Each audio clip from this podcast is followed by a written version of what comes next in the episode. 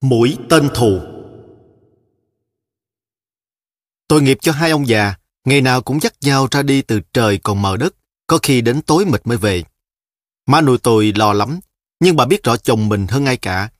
Khi ông đã quyết một sự gì rồi, thì lời khuyên can và những giọt nước mắt của bà không thể làm mềm được ý chí của ông. Tốt hơn hết là nên im lặng. Sau cái trận bị phục kích bất ngờ chết mất tên Việt Giang đưa đường lợi hại và một thằng giặc Pháp, bộ địch phát quang cây cối dọc ngã ba sông có hơn nghìn thước, bắn chết ba người đàn bà đi thuyền trên sông giữa ban ngày và yết bản tại ngã ba rằng ai nộp một cái đầu Việt Minh sẽ được lĩnh thưởng một nghìn đồng. Đồng thời chúng cũng ra sức mua chuộc. Mỗi người dân bị chúng ruồng bắt về đồn đắp phòng tuyến. Trước khi được thả về đều được phát cho ba thước vải, một số thuốc ký ninh và hai bao thuốc lá Goloa cùng một cái giấy Lexebase. Lão ba ngù ở chơi với tía nuôi tôi hơn một tháng mới từ giả trở về chắc băng. Không biết có phải lão buồn vì công lặng lộ của mình chẳng đem lại một kết quả gì, hay bởi con mụ vợ tư mắm đã theo thằng quan ba trở ra chợ tỉnh Rạch Giá. Thế là mất đối tượng chính, nên lão nản lòng bỏ đi chăng? Tía nội tôi từ hôm ấy càng đâm ra ít nói, chẳng thiết gì công việc làm ăn, cứ bỏ nhà đi luôn. Nhiều khi cả mấy ngày không về nhà, có về nhà thì lại thắp hương cắm lên bàn thờ, rồi lại ngồi uống rượu khan một mình. Một số người ở xung quanh đồn giặc đã lục tục trở về nhà cũ. Cả ba bốn ngồi quán bán cà phê, hủ tiếu cũng vừa dựng lên. Tía nuôi tôi đã mấy lần mò ra tới quán cà phê, lần nào cũng trở về với bộ mặt rầu rầu khiến cho thằng cò và tôi không dám nói chuyện to tiếng. Một hôm, tía nuôi tôi cầm rửa đi đốn ở đâu về mấy gốc tre già. Ông vứt tre xuống sân, bảo thằng cò đi mua rượu. Người ông thay đổi hẳn, chân tay nhanh nhẹn, vui vẻ hoạt bát lên như ngày trước. Ông trẻ tre, nắng nót chuốt từng mũi tên. Ban ngày phơi nắng, ban đêm hồng lửa. Ông nâng từng mũi tên lên tay, cần xem có vừa sức nặng và bề dài của ba mũi tên tẩm độc của ông không. Ba hôm liền, ngày nào ông cũng ngậm tẩu thuốc lá, cầm nỏ, mang tên, dắt con luốc đi vào rừng. Chẳng thấy bắt được con trồn con cáo gì mà ngày nào cũng lặn lội cho mệt. Má nuôi tôi lào bào nói như vậy. Tiếng nuôi tôi chỉ cười, nụ cười hồn hậu trên gương mặt khoáng đạt mà tôi thấy ở ông lần đầu tiên nơi sớm chợ ngã ba kênh lại trở về với ông. Dứt khoát không phải tiêu nuôi tôi đi săn con trồn con cáo gì đâu. Có thể là ông đi tập bắn nỏ đấy thôi. Mà một người thông thạo nghề rừng nghề biển như ông thì việc sử dụng cách nỏ chỉ như một trò chơi. Ông cần gì phải tập. Vậy thì tiêu nuôi tôi đi đâu? Làm gì? Ý nghĩ ấy cứ nung nấu trong đầu tôi, càng thôi thúc sự tò mò dậy lên trong tôi rất mạnh liệt. Phải theo coi ông làm gì. Thế là tôi mò vào rừng. Theo dấu chân ông, tôi đi tìm khắp nơi nhưng không thấy. Đã toan về, bỗng con chó luốt từ trong một bụi cây chạy ra xoắn lấy tôi. Tôi vội ôm con chó vuốt ve cho nó đừng sủa. Và con luốt dắt tôi chạy băng qua một khoảng đất lầy đến một cái bào rồng. Tôi gí mợm con chó xuống đất, nấp trong một bụi sậy ngó ra bào.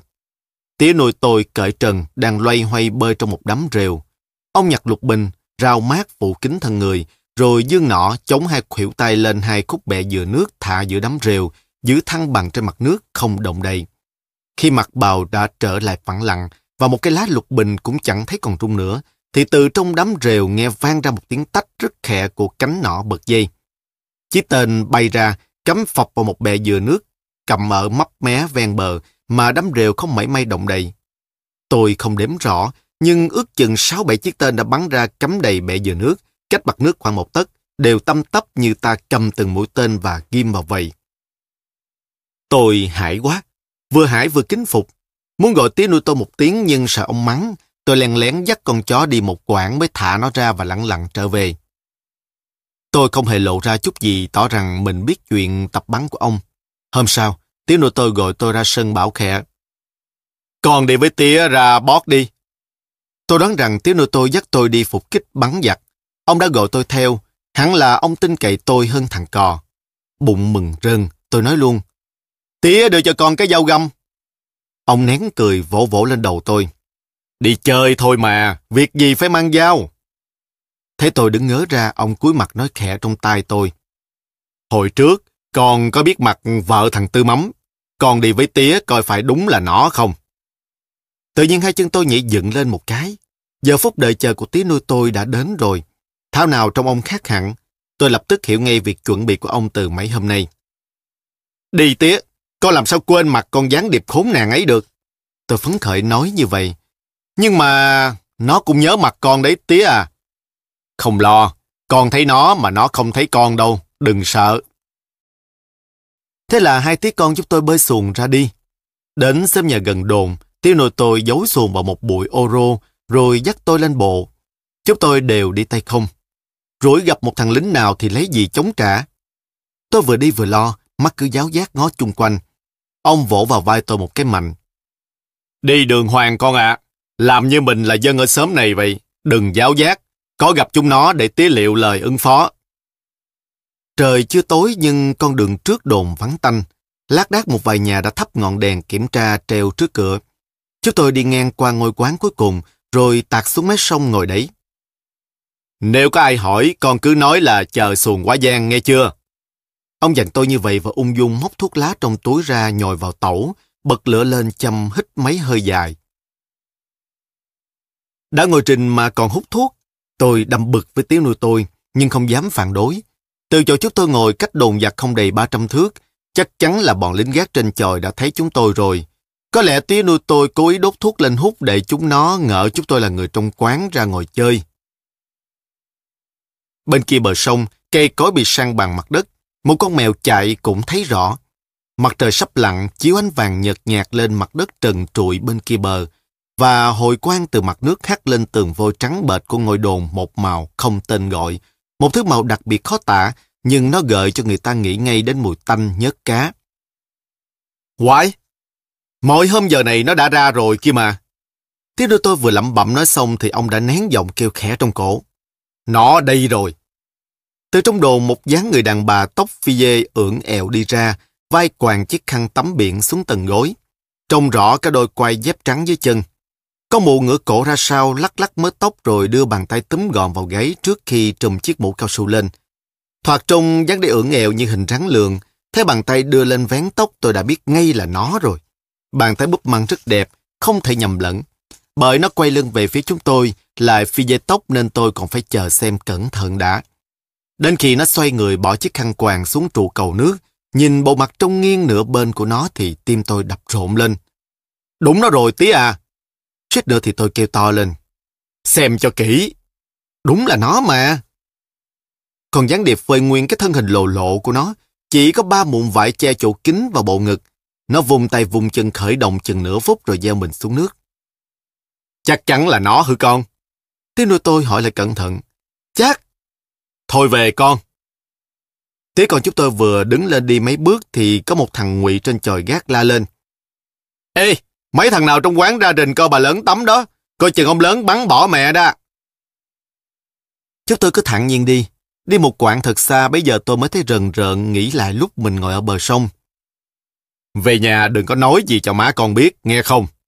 Tiếng nuôi tôi cứ dặn đi dặn lại bảo tôi có đến ba bốn lần chỉ mọi câu ấy. Đêm đó cả nhà ngủ đã lâu rồi, tôi giật mình thức dậy, vẫn còn thấy tía nuôi tôi cầm cái tẩu lăng tăng trong lòng bàn tay, bên gốc cây tràm trước sân.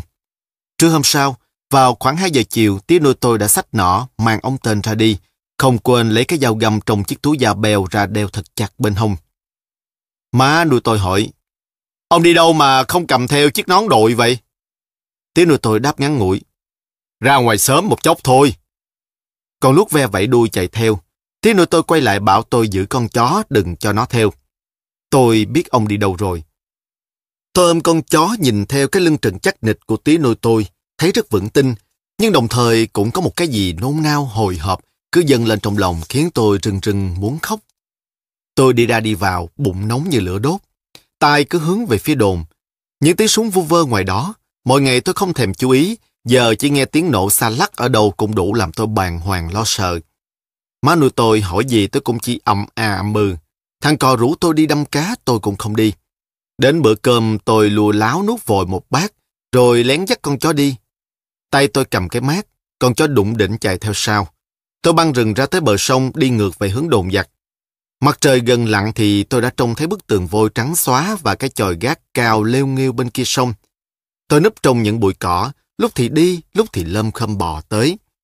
Đến chỗ chúng phát trụi sát mặt đất không ló ra được nữa, tôi đành nằm xuống ngóng qua đồn con chó tinh khôn cũng nằm sát một bên tôi, không động cựa gì cả.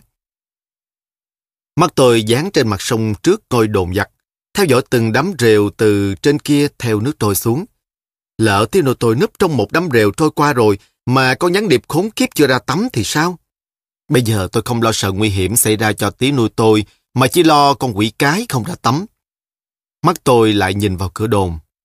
Nó sẽ ra, nó sẽ ra, rồi nó sẽ ra mà.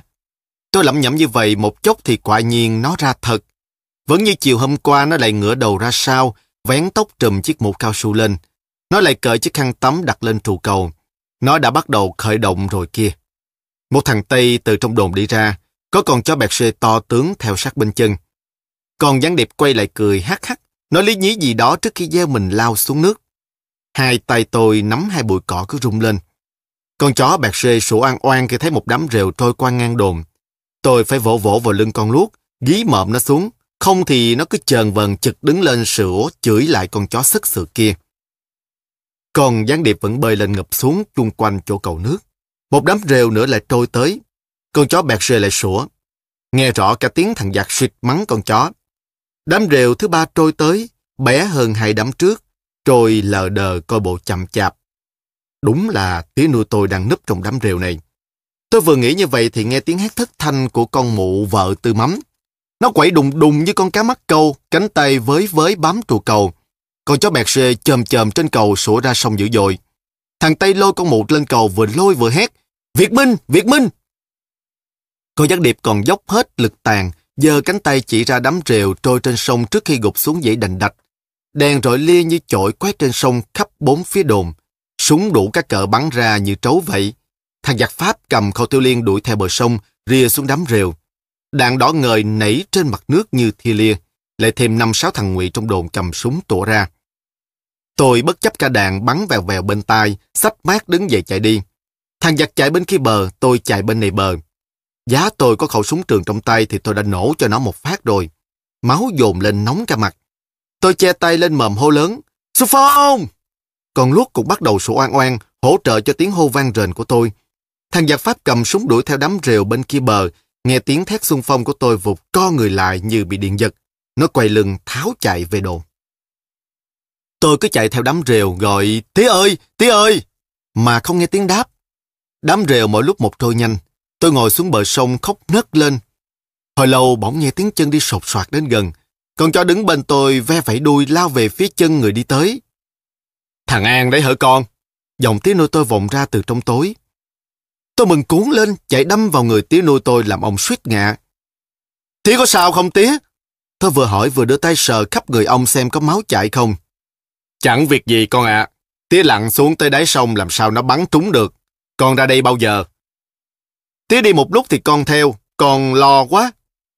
Tôi cảm thấy bàn tay tía nuôi tôi sờ soạn đặt lên vai tôi, và từ trên vai tôi, bàn tay to lớn ấy dần dần mò xuống nắm chặt bàn tay tôi. Cảm ơn con, tía cảm ơn con. Cô lúc sấn vào bên chân chúng tôi vướng không đi được. Tôi coi chân tống nó một cái nó mới chịu lui ra. Tiếng súng móc chê trong đồn bắn đầu bắn ra, nổ âm âm vào những khu rừng chìm kín trong đêm. Nghe tiếng súng bắn nhiều chừng nào tôi càng khoái chừng nấy. Vì thù mà phải báo, chứ tía đầu màng tới chuyện giết một con đàn bà. Đột nhiên tôi bỗng có cái cảm giác như mình đang nghe câu nói ấy vẳng ra từ một câu chuyện cổ xa xưa nào.